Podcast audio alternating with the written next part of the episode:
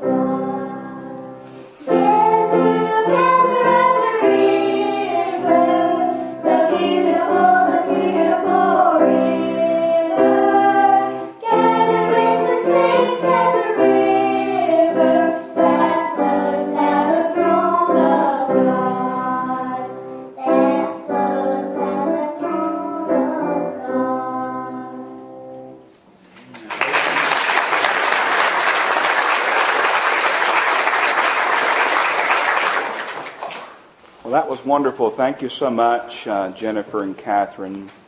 This past week, I ran across a story about Queen Mary. And the story said that she made it her practice to visit Scotland every year.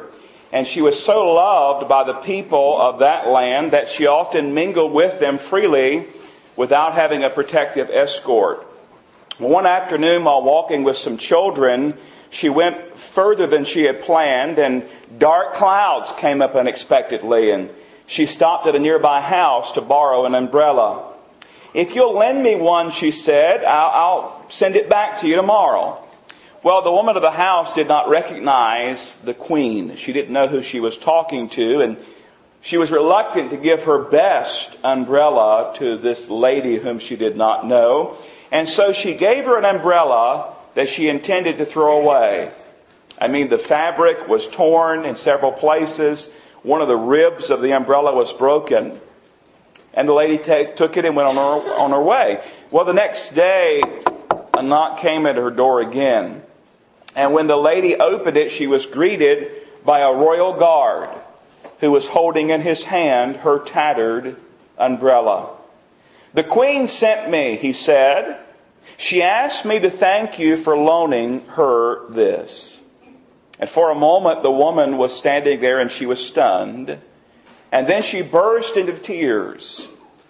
"Oh, what an opportunity I missed," she cried. "I didn't give my queen my very best. I didn't give the queen the very best." I wonder, beloved, how many of us will say something similar when we stand before the judgment seat of our Lord and Savior, Jesus Christ. All of us who are believers will stand at the Bema seat, the judgment seat of Christ, not to determine our salvation. No, that's determined at the foot of the cross. But the judgment seat of Christ is a place of reviewing of our life and a place of reward. And I wonder how many of us will stand there and like that lady say, "Oh, if I'd only given my best to my Lord and Savior." The poet put it this way: "When I stand at the judgment seat of Christ and He shows me His plan for me, the plan of my life as it might have been, and I see how I blocked Him here and checked Him there and would not yield my will. Will there be grief in my Savior's eyes? Grief, though He loves me still. He would have me rich, but I stand here poor, stripped of all but His grace, while memory runs like a hunted thing down a path I can't retrace. Then my desolate heart will well nigh break, with tears I cannot shed. I will cover my face with my empty hands. I will bow my uncrowned head."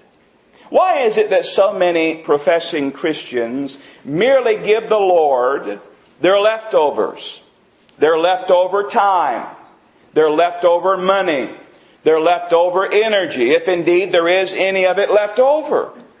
You see, the Lord calls for a total and complete surrender of our lives and our bodies. But it's obvious that many have not responded to the call, at least not in a positive way. Some can't even make it to church, much less serve in it. There are jobs that go undone or are taken on by someone who's already overloaded as it is. The nominating committee meets each year and scratches its head saying, "Well, who else can we ask?" Jesus has given very little time and attention in many homes. And I'm talking about those who say they know Christ and love Christ as Savior and Lord. We sing songs like "I surrender all," but we don't mean it and we do not practice it. Truth be told, more lies are probably told with the hymn book than anything else. Turn with me in your Bibles this morning to Romans chapter 12. And we're beginning a new series today. And as you can probably already tell, it's a challenging series. And it's going to challenge us, I think, today. There's a call to commitment, a call to surrender here that is real, that is practical, and is total. We're going to begin a new series today on Romans 12. Romans chapter 12. And the passage starts out right away with a call for surrender, a call for commitment. Romans chapter 12, verse 1. Perhaps a familiar passage to you. The Bible says, I beseech you therefore, brethren, by the mercies of God, that you present your bodies a living sacrifice, holy, acceptable to God, which is your reasonable service. I want to read it one more time.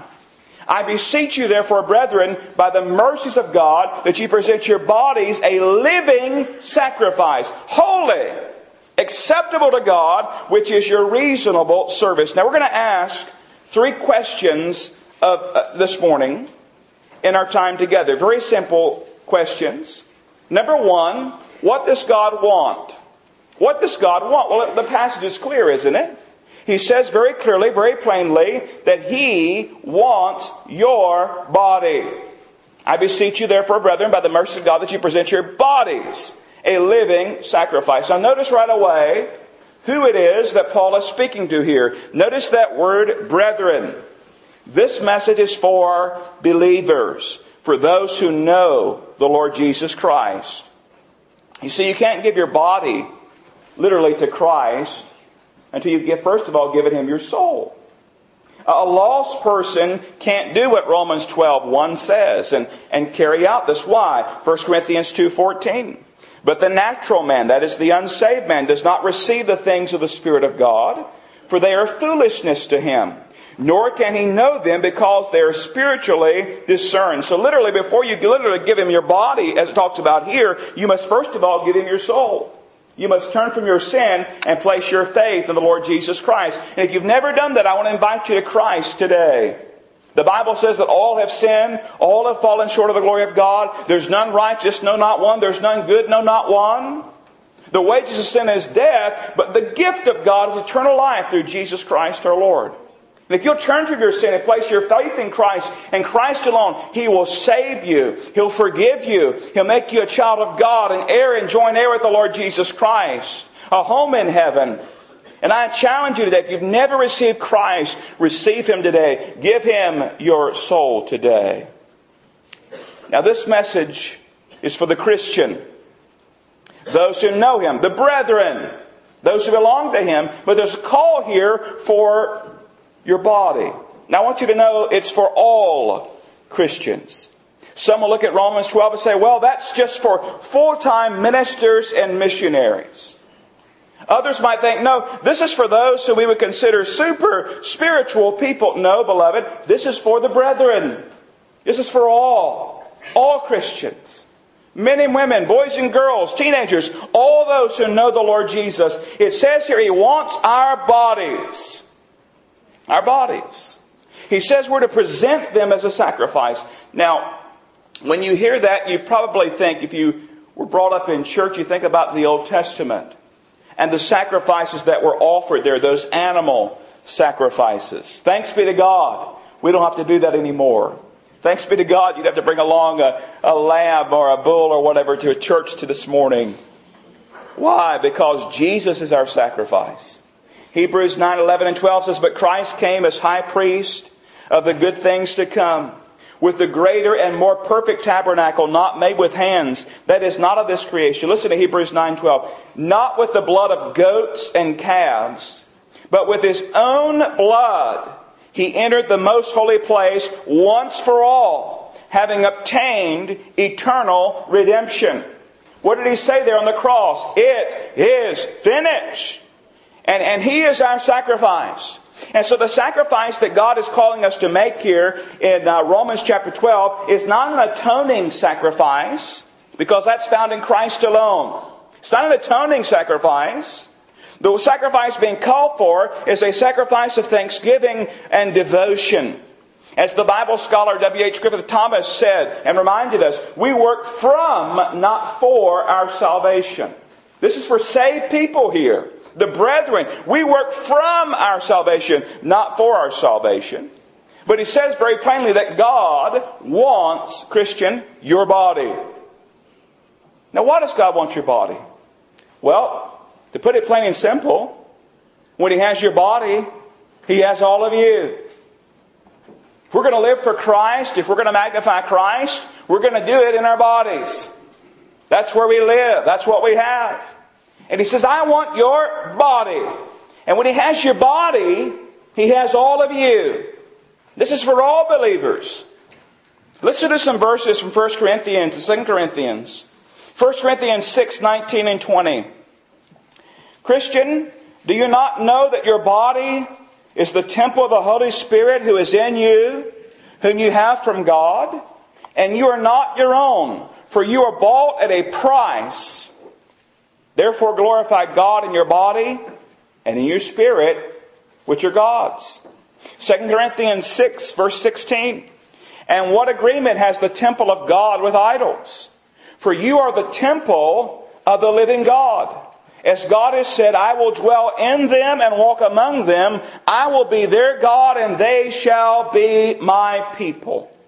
When a person comes to faith in the Lord Jesus Christ, the Holy Spirit takes up residence in their life. The Holy Spirit indwells their life. But the Holy Spirit also desires to fill our lives and control our lives as we yield to Him. And God wants us to yield to Him and give control of our bodies to God, the Holy Spirit. To present our bodies as a living sacrifice. Now in the Old Testament, there were stipulations laid down as to what was an acceptable sacrifice. You couldn't bring broken down, maimed, blind animals. You had to bring certain animals. And stipulations are laid down here as to what kind of sacrifice of thanksgiving and devotion we should offer to our God. We see the qualities of our sacrifice here. I beseech you therefore, brethren, by the mercies of your God, that you present your bodies. Notice first of all, it's voluntary. We're presenting it to God. We voluntarily bring the offering. We voluntarily say, Lord, here is my body. But notice next it says that we're to present our bodies a living sacrifice. That seems kind of odd, doesn't it?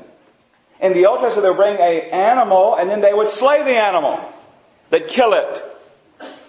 God says, I want you to be a living sacrifice. Alive, active, living for me. And then he says not only a living sacrifice, but also the next word, holy.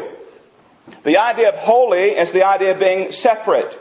Or set apart for God's use. We might use the word sanctified. Is set apart for God's use. Holy also has the idea of pure. We'll talk more about that in our study of Romans 12. Because I think holiness is a word and a concept and a practice that is lost in many believers' ideas and lives today. In the church today. We're to be set apart for God's use and pure. And as we come, we present our bodies living and holy to the Lord. It will result in a sacrifice that is well-pleasing to the Lord. Now, I'll be honest, some hearing this morning might be thinking, this is kind of radical. I don't know about this idea of giving my body to the Lord and living out and saying, okay, take control of my body. It seems kind of radical, seems kind of out there. I'm okay with salvation, I'm okay with Jesus, but this idea about my body being a living sacrifice, I'm not sure about that. Well, that brings us to our second question. It's this: why should you give Him your body? Why should you give Him your body? Well, we already know from what we read in Corinthians that He bought us with the blood of Christ. We already know that He owns us. We're not our own. But that's not the line of thinking that Paul uses here in Romans 12. Did you notice that? Go back and look at it again. He says, I beseech you. I beseech you. So he urges them to do this not based on guilt. Not based on fear. But instead he bases it upon gratitude. Why? Because he says the foundation for the sacrifice is what? It says the mercies of God. I urge you, I encourage you, I exhort you based upon the mercies of God. You see that word, therefore, in that verse? When you see the word, therefore, you want to take a moment and consider what it's there for.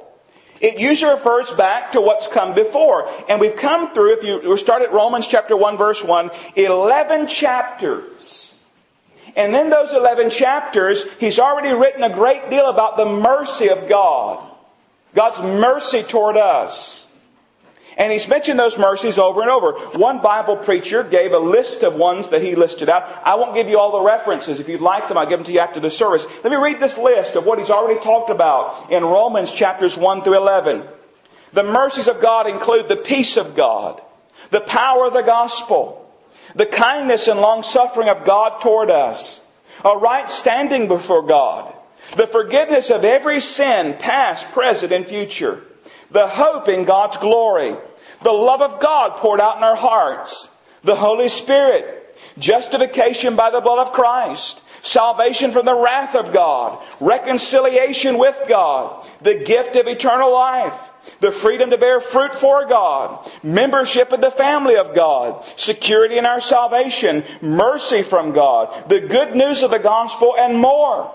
And then notice the verse that precedes chapter 12, verse 1. The very last verse of chapter 11, verse 36. The Bible says, "For of Him, and through Him, and to Him are all things, to whom be glory forever. Amen. I beseech you, therefore, brethren," based upon the mercies of God and what He's done and what He's doing for us. When we consider all this, how can we not give Him our bodies as a living sacrifice? The hymn writer said it this way, "Were the whole realm of nature mine, that were a present far too small. Love so amazing, so divine, demands my soul, my life, my all." You see, beloved, the motive for this sacrifice is the mercy of God. The mercy of God. Aren't you glad we serve a merciful God? Amen. I am. If not, we'd all be in hell this morning. Now listen, we're also told here that this is our reasonable service. "I beseech you therefore, brethren, by the mercies of God, that you present your bodies a living sacrifice, holy, acceptable to God, which is your reasonable service." That is, this is logical.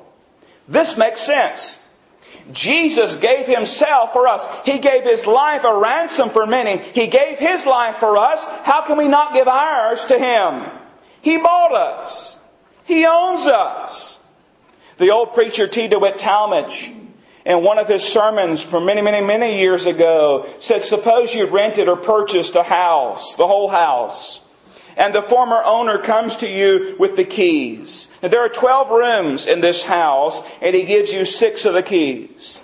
You say what? Where are the other keys? I bought the whole house. Oh, he says, you can't have them.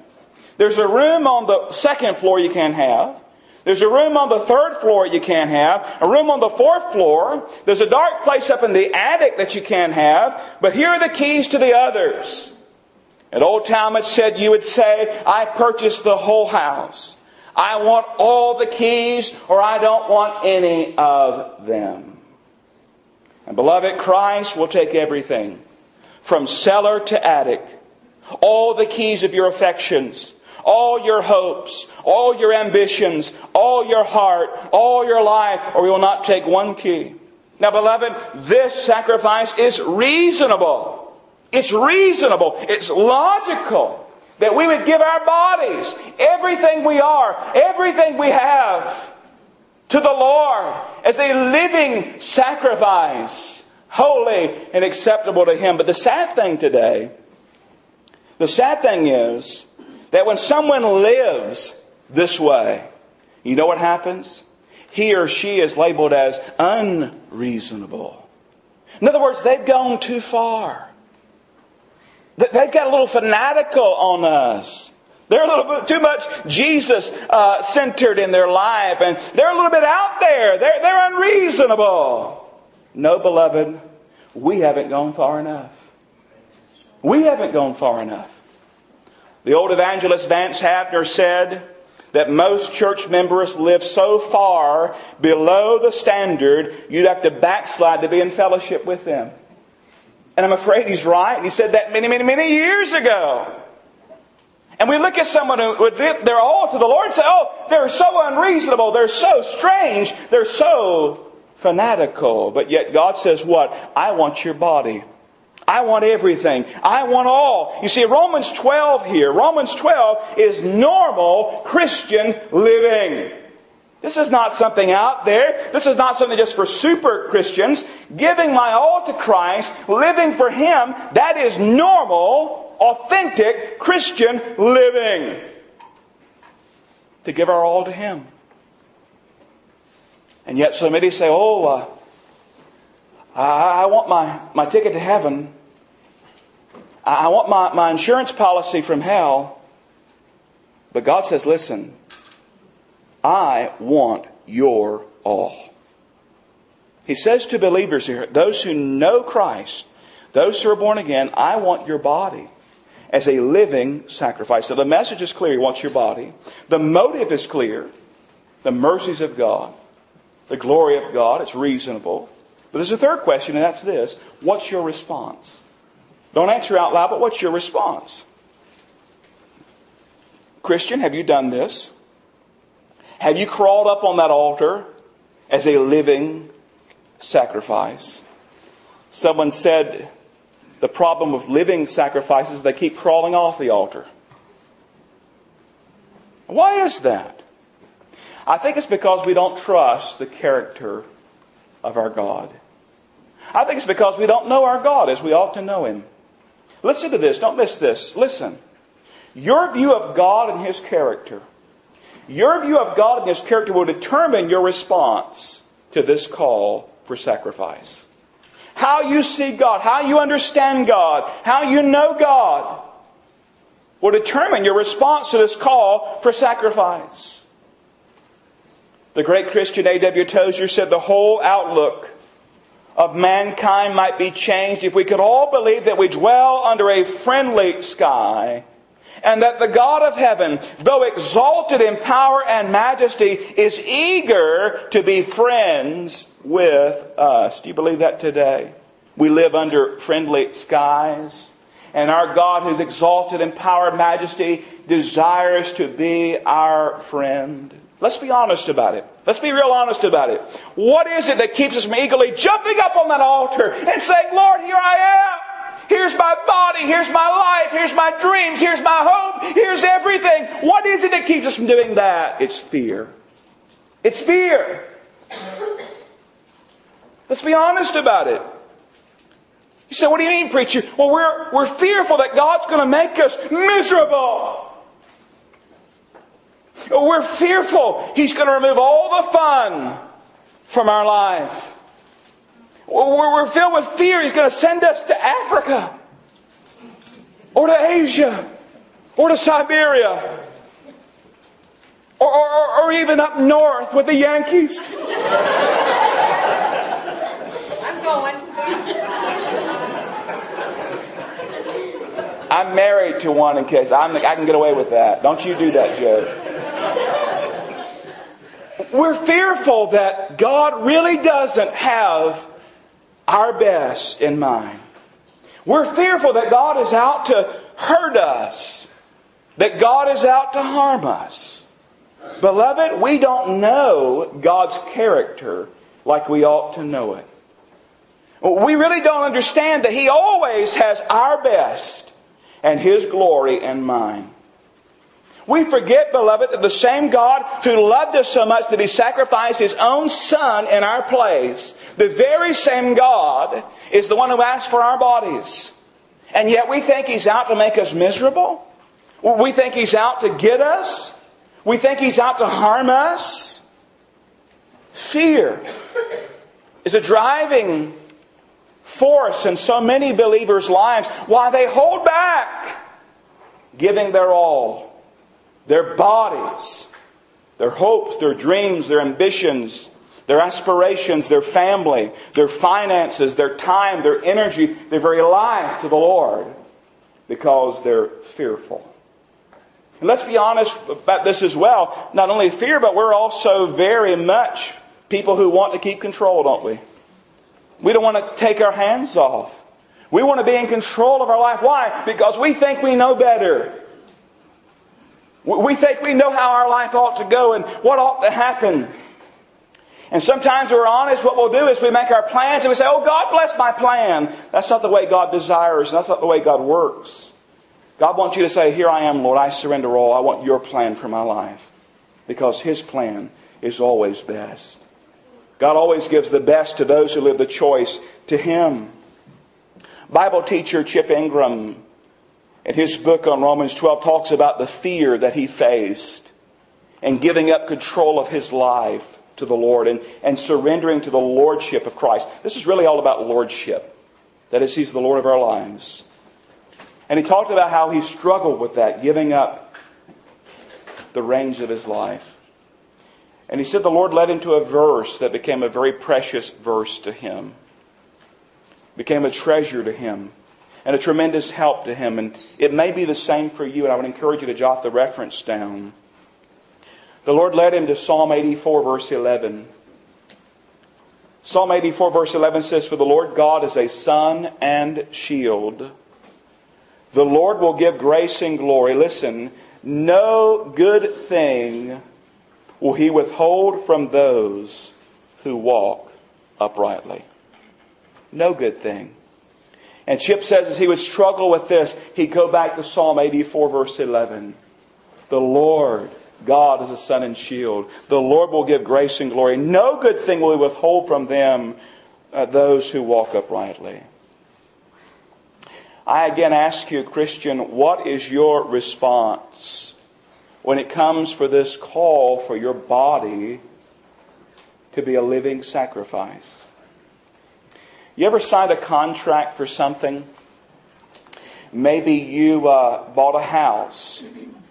You know that when you go to sign a contract that there are all these words and terms and conditions. Sometimes page after page of them. Probably an attorney has drawn this up, and you go through and they say initial here and sign here and initial here and slit your finger and bleed there, and you go through that contract. You know what I'm talking about? Well, when it comes to this verse, this is kind of like a contract, but the difference is it's a blank contract. In other words, you don't see all the details. You don't see all the terms and conditions. You don't see the figures. You don't see the timetable. But you trust the one who holds the contract. And what you do is you take pen in hand and you simply sign the bottom of the blank contract and you leave the rest up to the Lord. That is, you're giving Him total and complete control.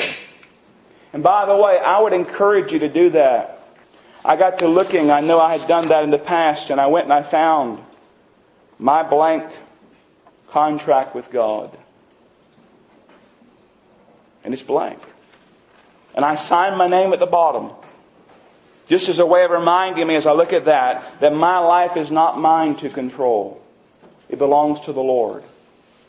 And I've allowed the Lord to guide and direct, and my life is His.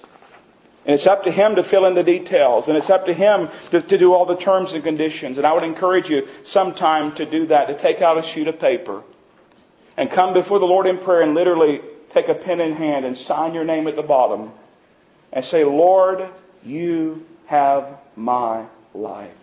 You have my body. I'm Yours. I give You complete and total control." As I was looking for that blank contract of mine, I ran across some words I jotted down. Obviously several years ago now, I guess it was. And some words that Rick Warren once gave. And they were so appropriate for what we're talking about today. And I'm grateful that I found them. Here's what Rick said. He said, "Give it all to God. Your past regrets, your present problems, your future ambitions, your fears, dreams, weaknesses, habits, hurts, and hang-ups. Put Jesus Christ in the driver's seat of your life and take your hands off the steering wheel. Don't be afraid. Nothing under His control can ever be out of control.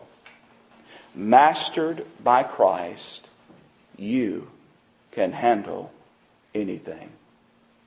I close with these words. "I beseech you, therefore, brethren, by the mercies of God, that you present your bodies a living sacrifice, holy acceptable to God, which is your reasonable service. Shall we bow in prayer? While your head is bowed and your eyes are closed, number one, do you know Jesus as Lord and Savior? If not, that's the starting point. If not, I would invite you to Christ today. To turn from your sin and place your faith totally and completely in Him. Here in a moment we'll sing an invitation song, and I invite you to come. And you say, what'll happen, preacher? I'll simply welcome you, and I'll place you with someone who loves Jesus and loves you. And they'll sit down with the Bible and share the gospel with you and lead you to Jesus Christ. I would invite you today. Now, the majority of the message has been for those of us who know Jesus. He's Lord and Savior of our lives. But has there come a time in your life where you've taken your hands off the steering wheel and you've put them in the driver's seat and said, Lord, my life is yours to control. I give you my body as a living sacrifice. As it were, if you signed a blank contract and said, Lord, you fill in the details. I trust you. You're a sun and shield. No good thing will you withhold from me. And no matter where it is, no matter when it is, no matter who it is, I trust you to guide my life. If you've never done that, friend, I want to invite you today to come. And there's an altar here. I want you to kneel at this altar and say, Lord, here's my life. Take it and use it. I'm yours. I want to live my life for you. My body is yours to control. That's a message for Christians. And it's reasonable. And it's logical. And it's right. And now, Father, I pray that you'll do that which only you can do. As your Holy Spirit works in hearts and lives, I pray if anybody here needs to trust Christ as Savior, they'll do that. And I pray for many believers today, if they've never come and laid their life on the altar, they'll do it today and say, here am I, Lord. I'm yours. I pray this in Jesus' name and for His sake. Amen. Our closing hymn is number 144. One of those verses I've referenced in the message. When I survey the wondrous cross. And as we stand and sing, you come today. You need to be saved. Come let me know that. We'll place you with someone who will share the gospel. You want to come and pray and give your life to the Lord and say, literally, here's my body. Come and do that today. 144, let's stand and sing. When I survey the wondrous cross.